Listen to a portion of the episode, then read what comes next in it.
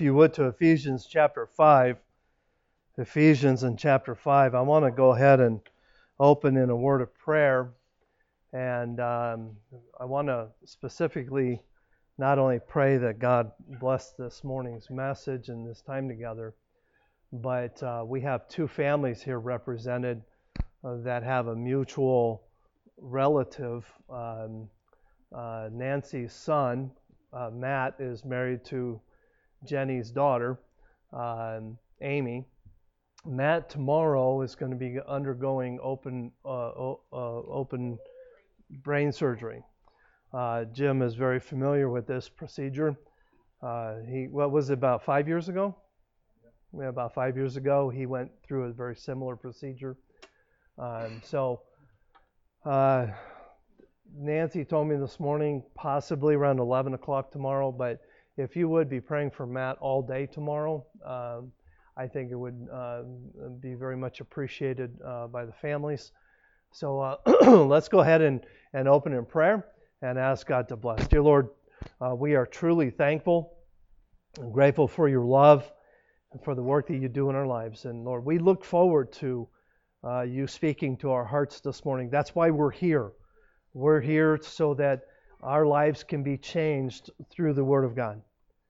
But Lord, uh, our hearts are heavy uh, as well for Matt this morning as he's uh, in the hospital awaiting this very uh, delicate procedure. Um, uh, brain surgery is never uh, something that should be taken lightly. And Lord, I ask that you would be with the doctors, that you would guide their hands, the nurses, the anesthesia, everybody involved in the procedure, that you would just allow it to go off without a hitch and that you would specifically use this in Matt's life to show yourself strong.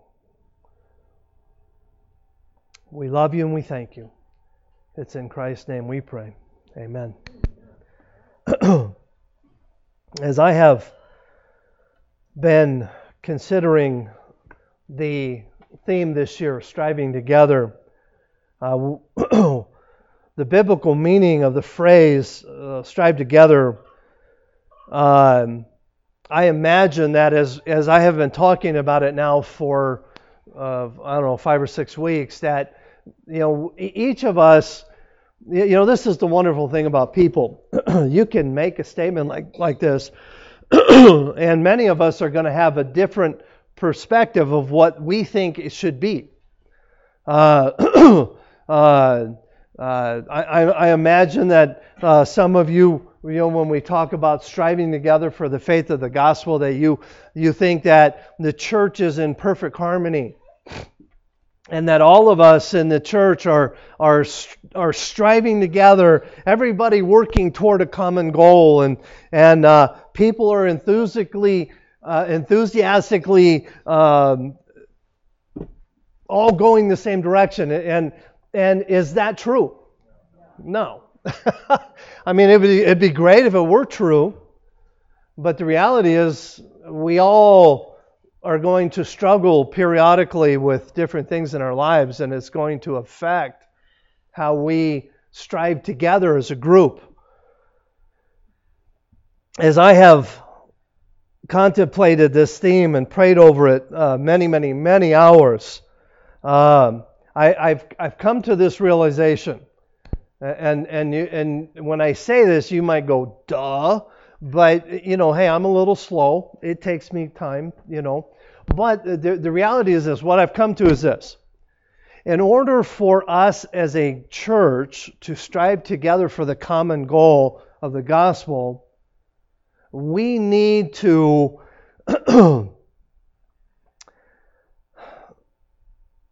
recognize that there are areas in our lives outside the church that we need to make better. Does that make sense?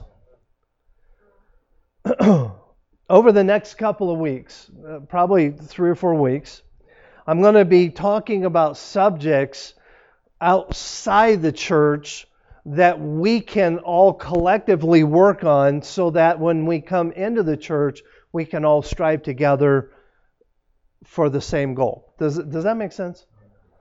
we're going to be talking uh, uh, subjects like marriage, uh, the family, uh, friendship. One of the things we're going to be doing, uh, and, and let me say this before I go too much further friendship is something that, you, you know, on the surface we say, I don't need any help with friendship.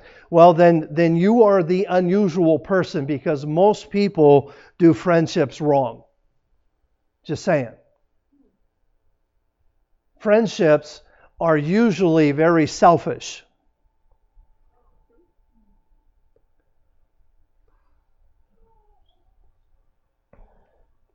Family is an important subject.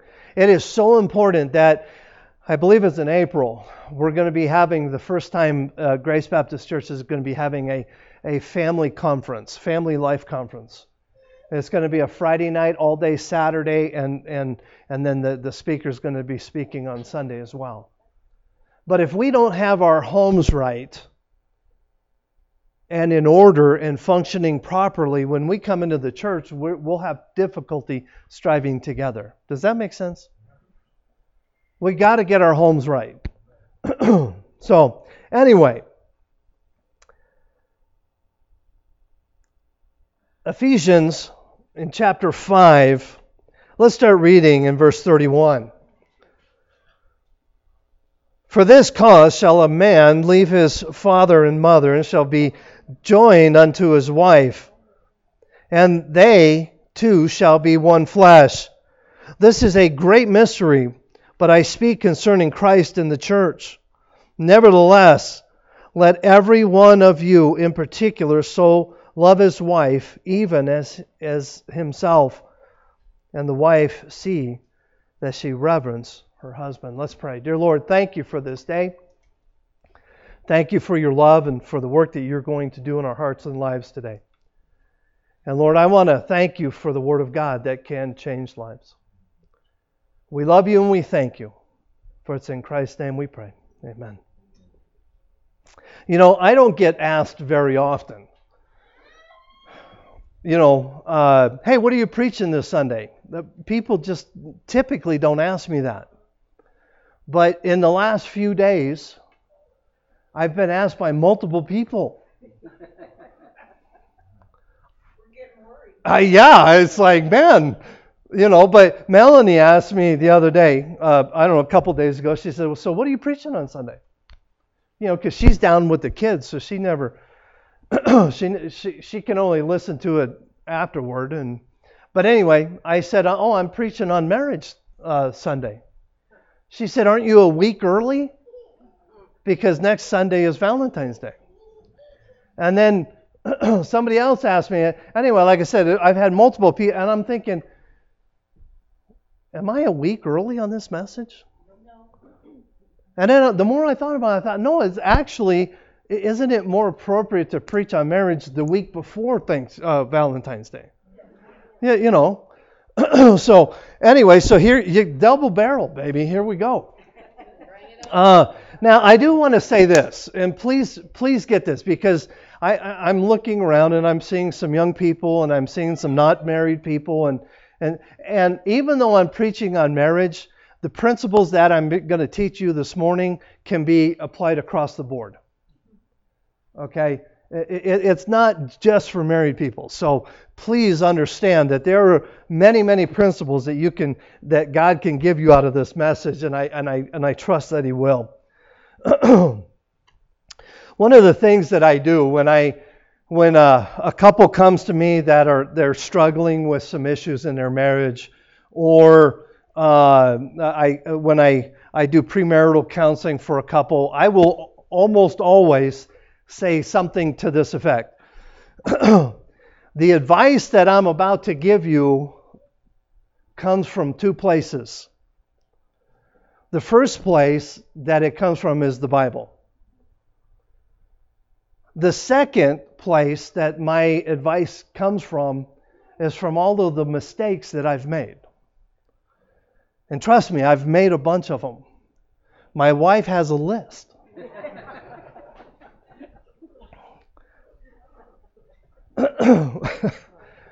We've all made mistakes. You know, it's just part of marriage. It's part of it's part of being human. We make mistakes. Zig Ziglar, I don't know if you know who Zig Ziglar is, but he's a big promoter of of business and and uh, positive thinking and all that stuff. But anyway, in his book uh, entitled uh, Homemade, he wrote this: "The evidence is convincing that the better our relationships are at home." the more effective we are in our careers. If we have difficulty with, the, with a loved one, that difficulty will be translated into reduced performance on our jobs. In, in a study, The Millionaires of America uh, by U.S. News and World uh, Report, a picture of the typical millionaire is an individual who has who worked 8 to 10 hours a day for 30 plus years and is still married to his or her high school or college sweetheart. A New York executive search firm in a study of 1,365 corporate vice presidents discovered that 87% were still married to their one and only spouse and that 92% were raised in a two parent family. The evidence is overwhelming that the family is the strength and foundation of a society. Strengthen your family ties, and you'll enhance your opportunity for success. Now, Zig Ziglar, I don't know if he's a believer or not. I have no clue if he is or not. I, it doesn't really matter. But I, believe with all my heart what he writes about business translates into the church. If we have strong families, we have strong marriages, we will have a strong church.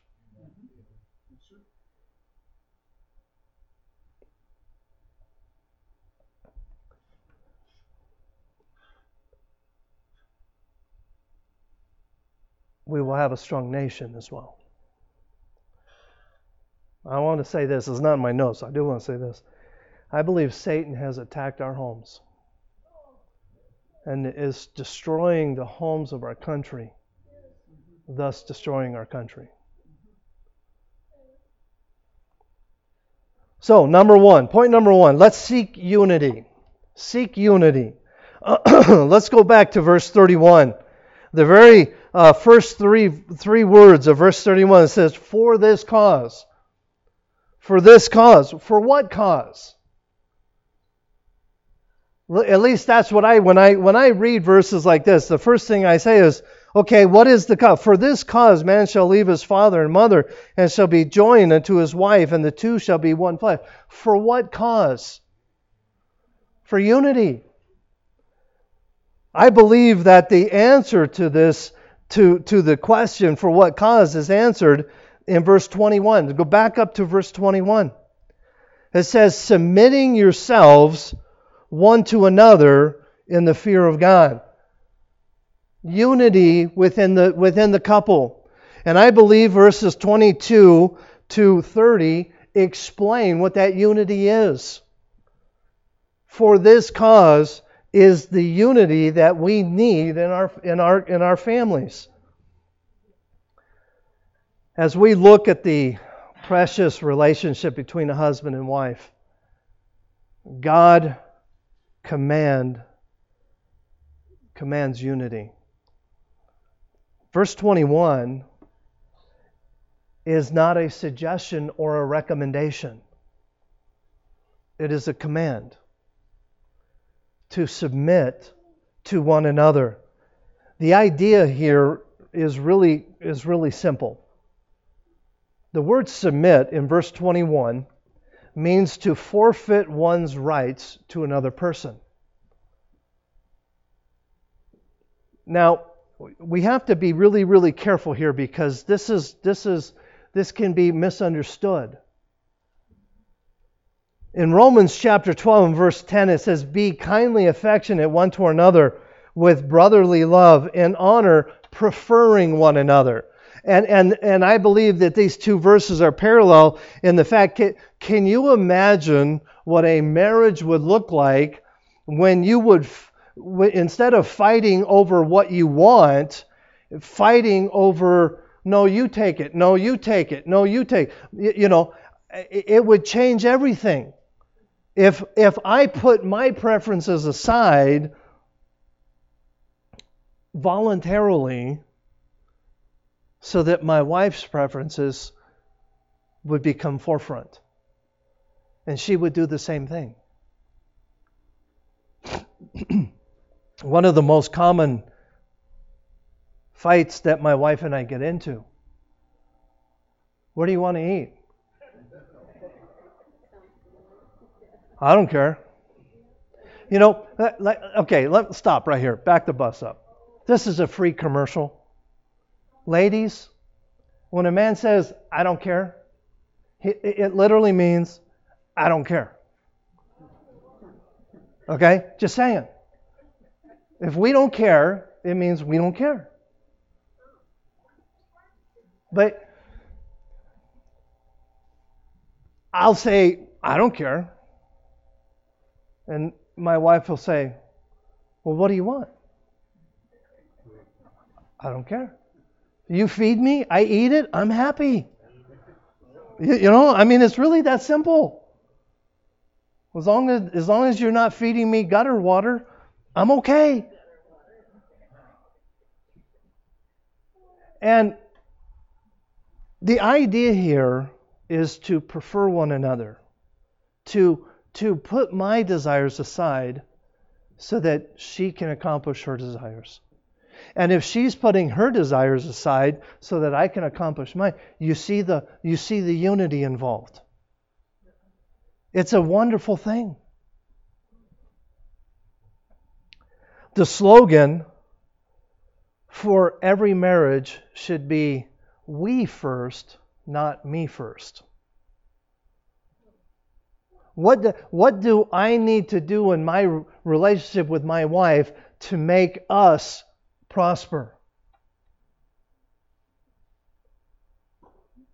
Philippians chapter 2, verses 4 and 5. Look not every man on his own things, but every man also on the things of others. Let this mind be in you, which also is in Christ Jesus. Now, again, I want to I want to stop here and I want to I want to make one thing really really plain. I'm going to read my own notes here because I don't want to mess this up. Unity is not one-sided. Hello? Can I get somebody to agree with me? Okay. Okay. Unity is not one-sided.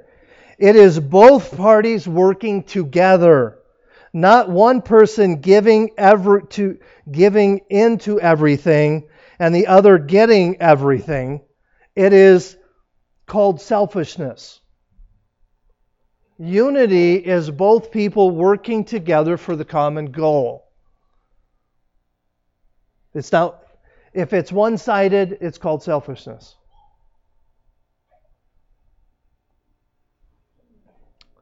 We need to seek unity. This next one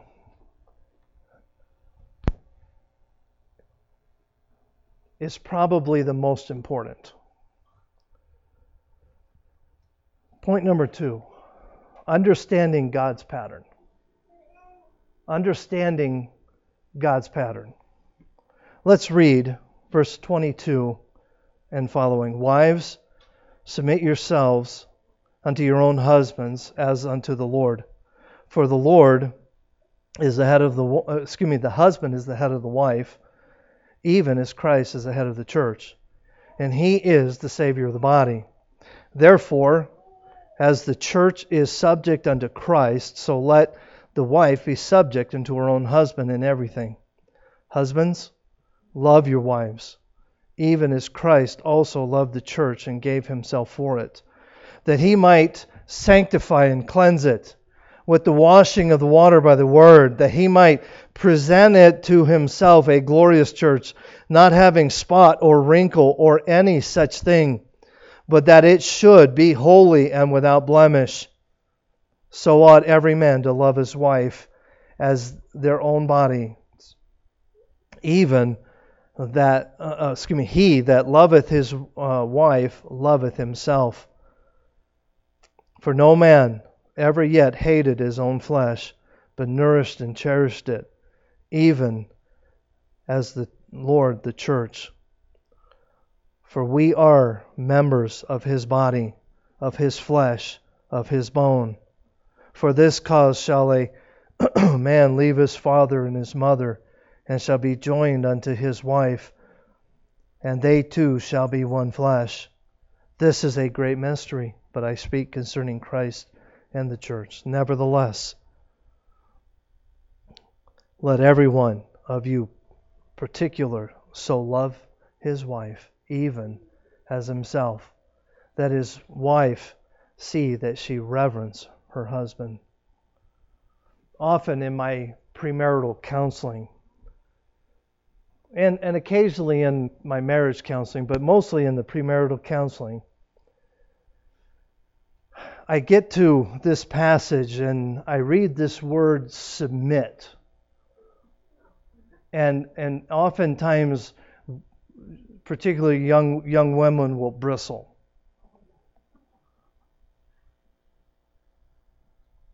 And in 21st century English, this word bristle has a rough meaning. But before we talk about this word, I want to talk about God's creation. Because in order to understand the word submit, you need to understand God's creation. I know my next statement is probably going to catch you off guard. So I want I want you to hold on to your seat. Okay? Because this next statement you're going to go, "Whoa." Okay, I'm just warning you. You ready? Men and women are different. Okay? Now, I, I told you it's going to catch you off guard. And, and, and, and, and, and the political climate that we're in, what I just said is not politically correct. But men and women are different. And, and as, as, as hard as the world wants to teach you we're the same, we're not. God made us different. Okay? and that is essential to understanding God's pattern. We are different physically and emotionally. And we should celebrate that difference, not discriminate against it. Okay? Neither is better than the other. Now, I want to say this, and again, this is not in my notes, it's just something that I, I want to share with you. God made Eve from what? Adam's rib. Okay? He did not make her out of uh, one of his foot bones because that would then symbolize then he would have the right to, to trample on her. He did not make her from a bone out of his head because then that would symbolize the fact that then she could then rule over him. But she made him out of a rib bone that makes her equal. Just because you're different does not mean you are not equal. Let me say that again. Just because you are different does not mean you are not equal. I'm going to keep saying this until we get it. Just because we are different does not mean we are not equal. Okay. Man, you guys are slow. y'all ever heard of a, a, some, a lady named uh, Abigail Van Buren? Anybody know who, who, who is Abigail Van Buren? Dear Abby. Okay, she is the real name of the person behind the, the article Dear Abby. And she said the most common letter that she ever ever received. This is this is the statement that she received more than any other statement. My wife doesn't understand me. and and all the men said Amen. Now, how many of women have said the same thing? Amen. Exactly.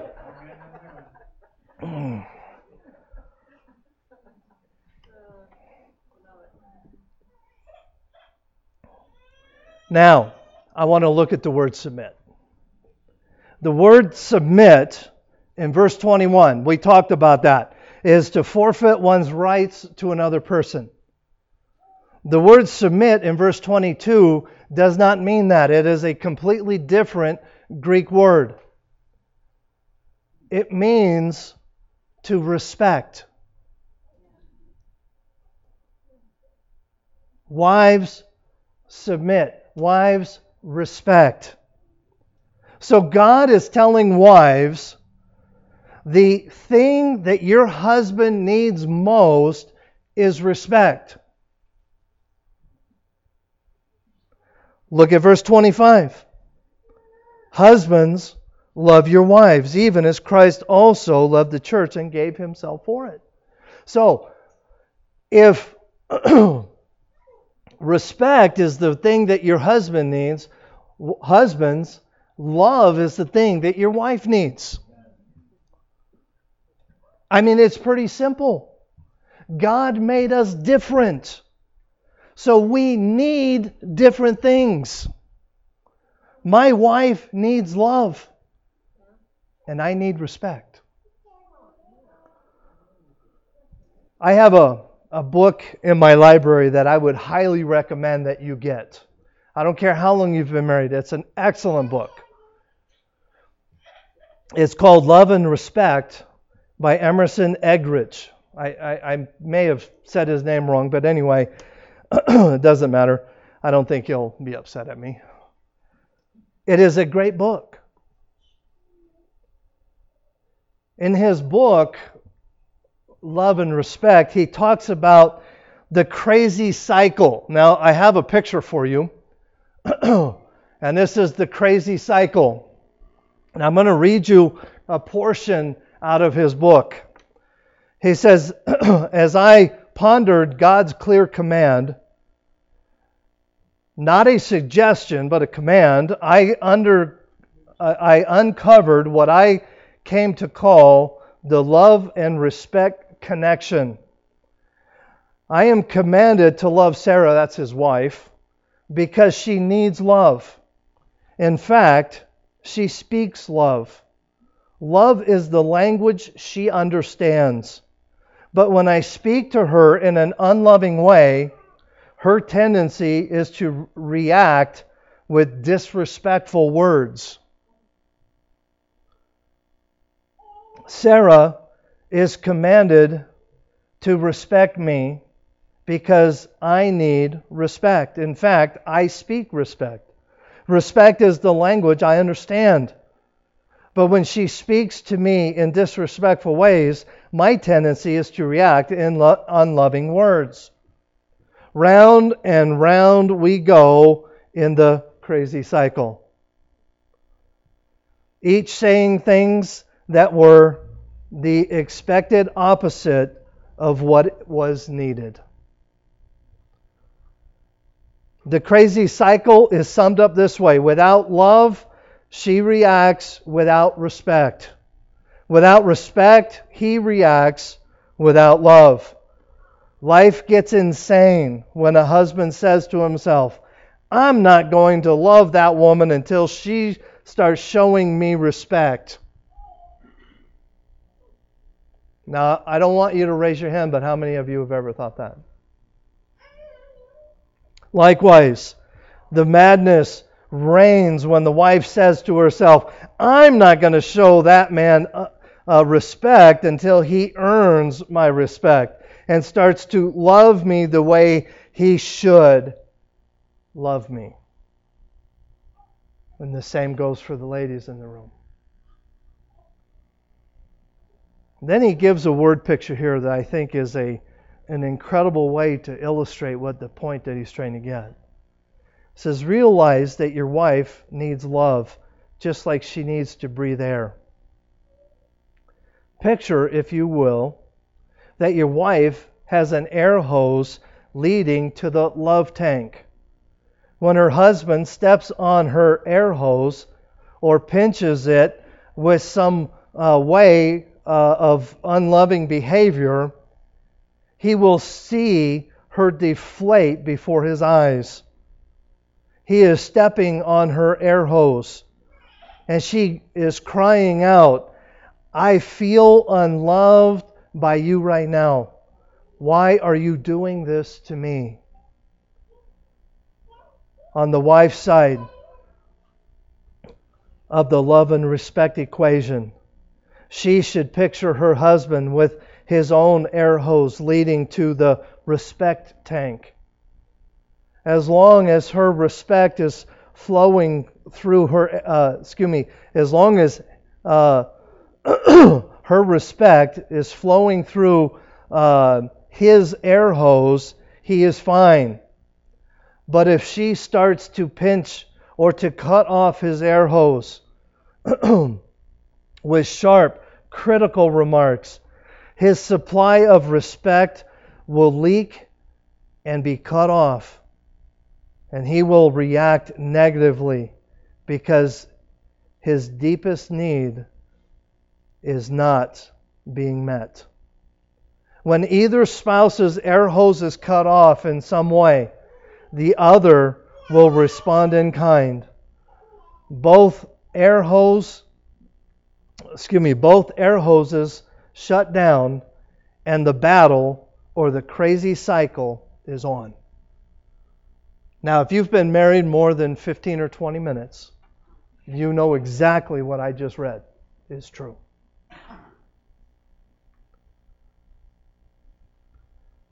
We can say some of the meanest, most harsh things. My wife knows what buttons she can push to send me into orbit within min, I mean within seconds. And I know her buttons. And what happens? Life happens. A button gets pushed. Well, I'm going to push one of your buttons. And the next thing you know, the fight is on.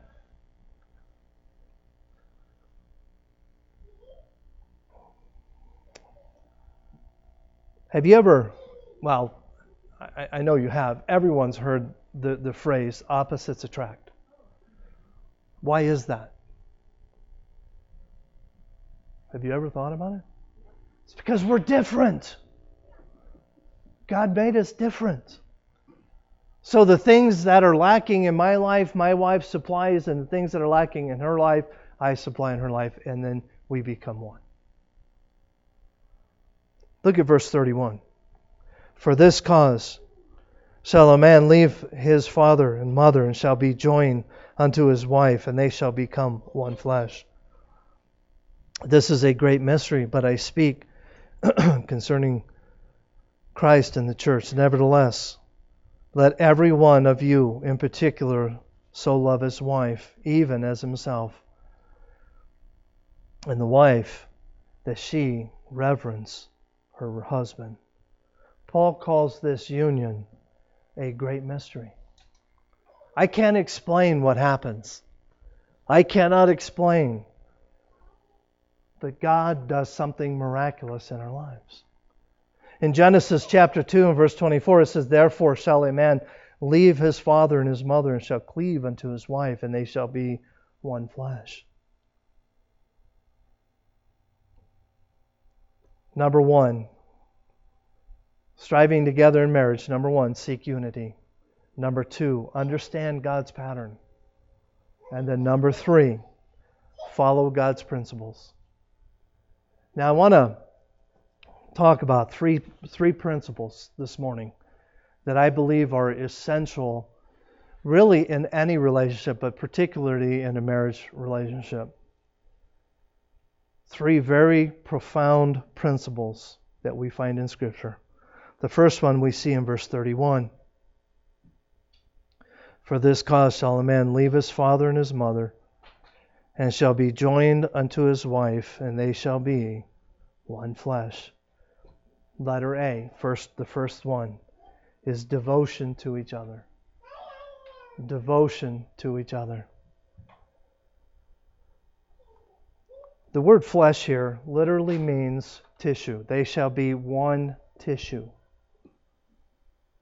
The word join here literally means to be glued together. Two different people being glued together to become one.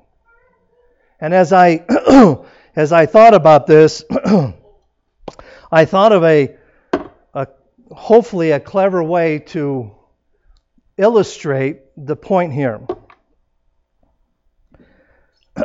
here we have two separate pieces of wood. Okay? Now, what does it mean to glue together? Well, I, I, I could have come up with some wood glue and a clamp.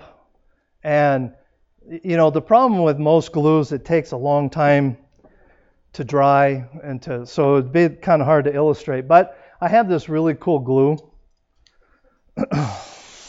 it's called CA glue, by the way. but put it together. Oh, well, there goes that illustration. There. Well, it's supposed to stick. Let me let me try it again. This is this is.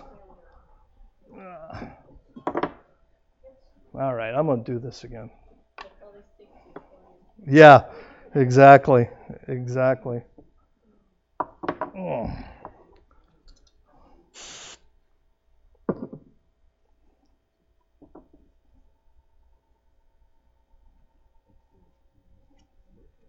Okay. All right, let's see. Let's see if it does it this time. But anyway, totally blew my illustration. So, two become one. The day was January 2nd, 1980. My mom and dad were there, in fact. It was the day we got married. 39, little over 39 years ago. The moment we said, I do, God took his CA glue and glued us together. I'm really trying, okay? Boom. Finally, okay? God put us together. What a what a incredible picture that God has for us. It's called devotion. Being devoted to my wife solely.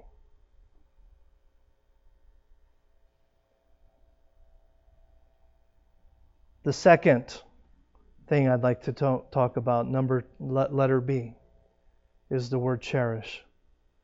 Cherishing each other. Having devotion to one another and cherishing one another. Look at verse 29.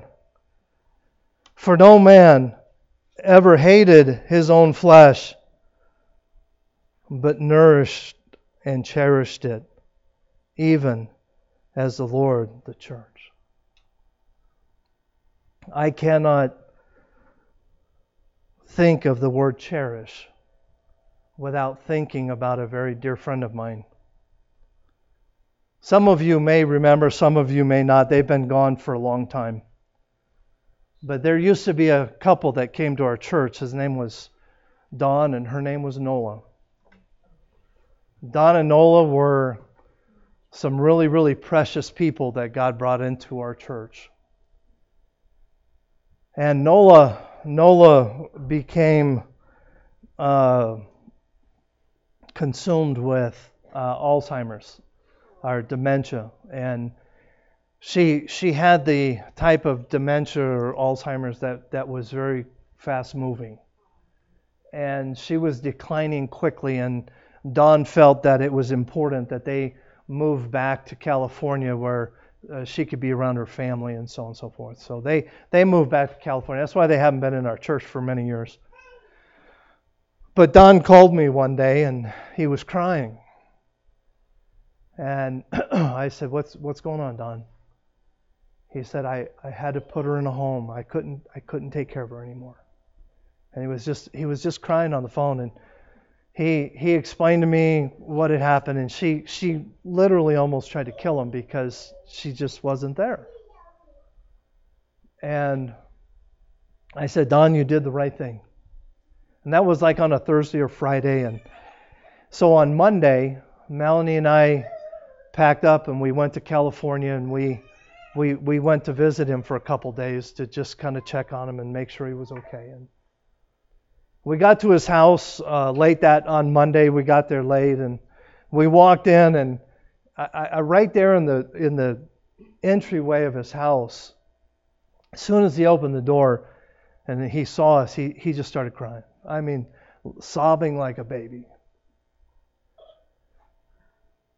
And Melanie walked over to him and hugged him, and the, the two of them just stood there. And he, he, he had to have cried for a, a good 10 minutes, just uncontrolled sobbing. And he got, he got his composure and he, he looked at me. And I'll never forget this. He looked at me, he said, he said, Pastor, cherish your wife. And then he said, I have not always cherished Nola. And he lost it again. And a good 10 or 15 minutes later, he got his composure and he said, Pastor, I need to explain to you what I meant by that. He said, I want you to understand, Nola and I have always loved each other. We have always been faithful to each other. There's never been a question of that. He said it wasn't until just a couple of years ago that I learned to cherish my wife. I've always loved her but I haven't always cherished her.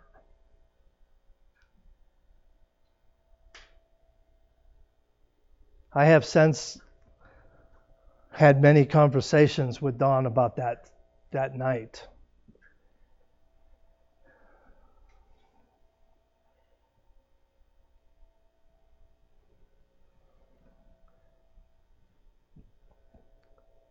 There's a difference between loving and cherishing.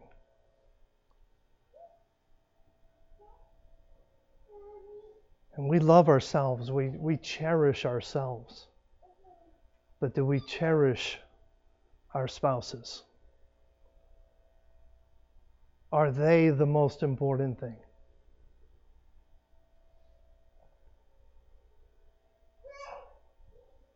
As I stood there in the entryway of his house, watching this man absolutely beside himself over having to have put his wife in a nursing home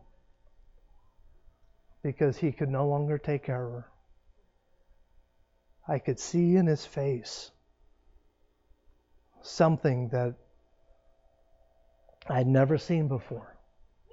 And that is the, the look of someone who absolutely cherished someone else and was unable to take care of her any longer.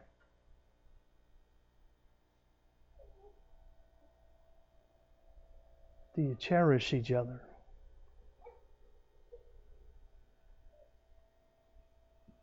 And then the last thing that I want to talk about this morning letter C compassion for each other. Do you have compassion for each other?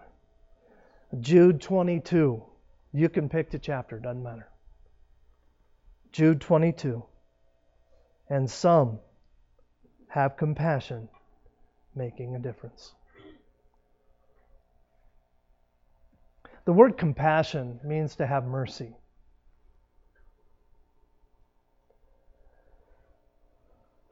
I see a lack of compassion, a lack of mercy a lot in our homes.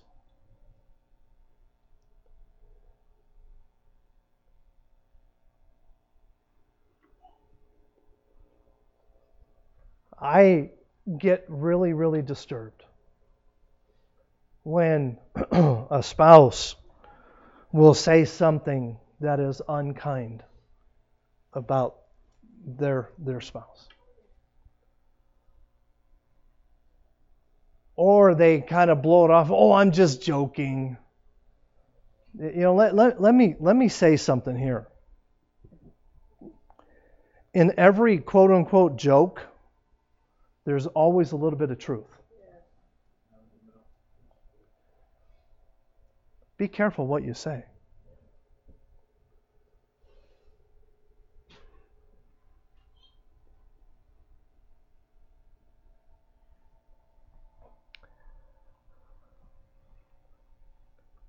Look at verse 21.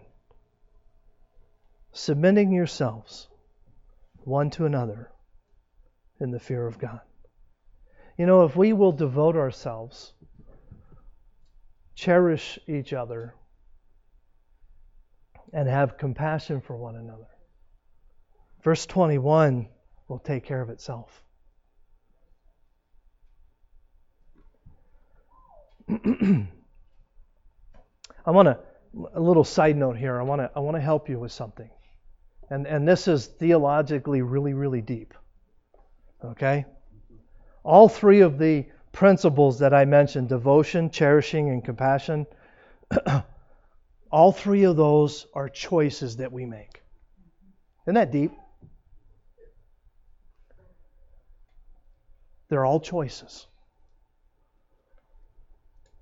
And I'm here to tell you that if we as individuals will work on our marriages and our relationships, we as a church can accomplish the goal of striving together for the gospel.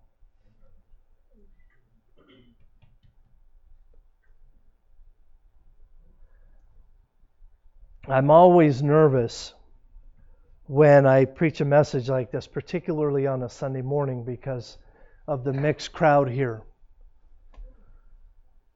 But I said it at the beginning, I want to say it again. All of the principles that I shared with you this morning, every one of them,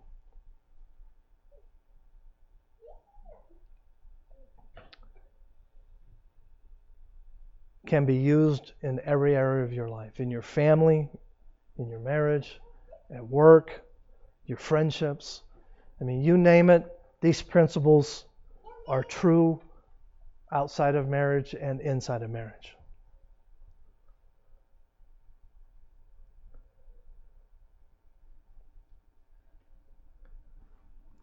Let me close with this.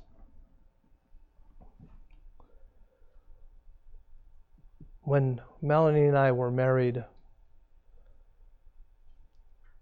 I don't know, probably about four years, somewhere in there.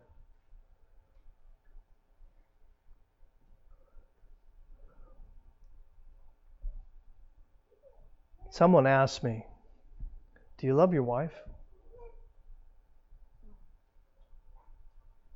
That, that's a stupid question. Of course, I love my wife. The individual then asked me, well, then why do you never talk about her?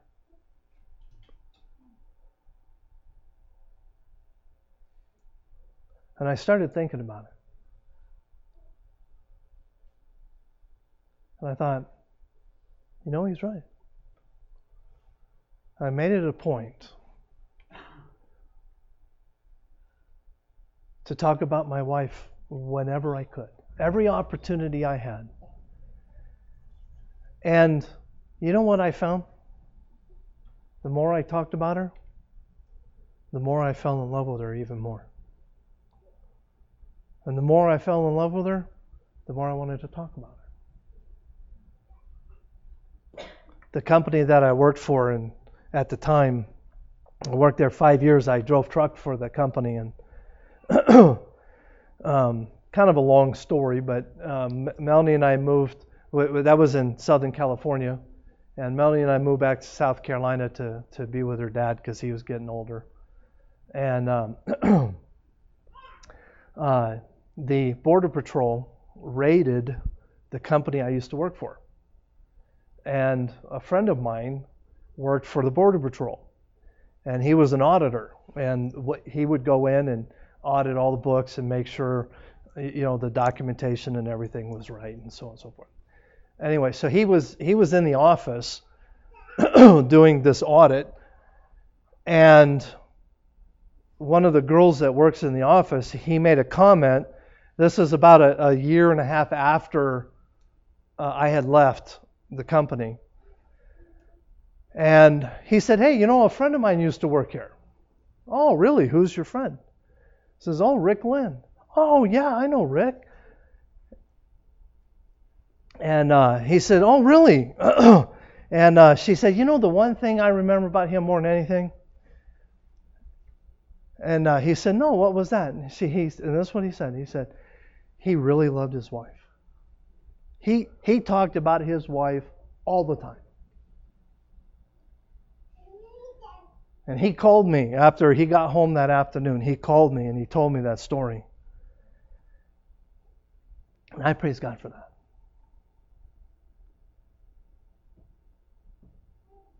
What is your relationship like?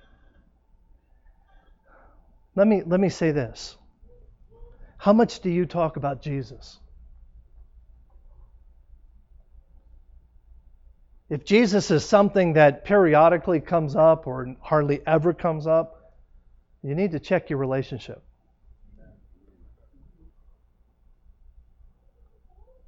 Because the more you talk about him, the more you love him. The more you love him, the more you'll talk about him. Let's pray. Dear Lord, thank you for this day. Thank you for your love, for the work you do in our lives. and Lord, I just ask as we bring our service to an end that you would speak to our hearts, that you would challenge us. And Lord,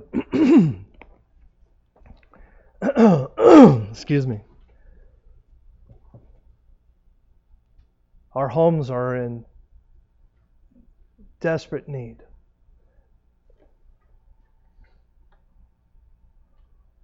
And Lord, I ask as we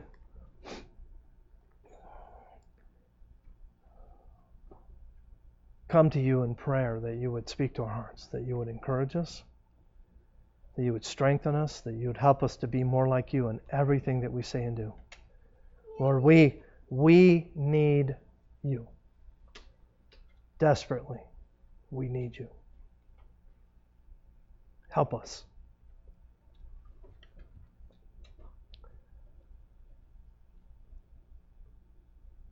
with every head bowed and every eye closed. The invitation this morning is very, very simple.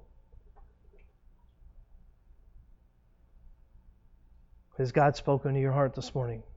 It could be something, I don't know what it could be. I talked about a lot of stuff this morning. It could be anything. But is God challenging your heart this morning over something? If He is, and you would like me to pray for you, just lift your hand and I'll see it and I'll pray for you. Amen. Amen.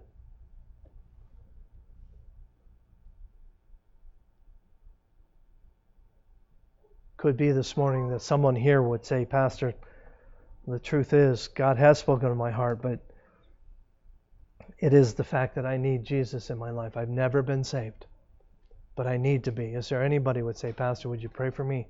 that I might know Christ. If that's you, just lift your hand and I'll pray for you as well. Lord, you know our hearts. You know the heart behind every hand that was raised, every life represented here this morning. And Lord, there's not one of us, there is not one of us that doesn't need you in our lives. We desperately need you. And Lord, we just ask that you would continue to do a mighty work in our lives, that you would help us. Lord, we we need you. Help us, dear God, to serve you with our lives. For it's in Christ's name we pray. Amen.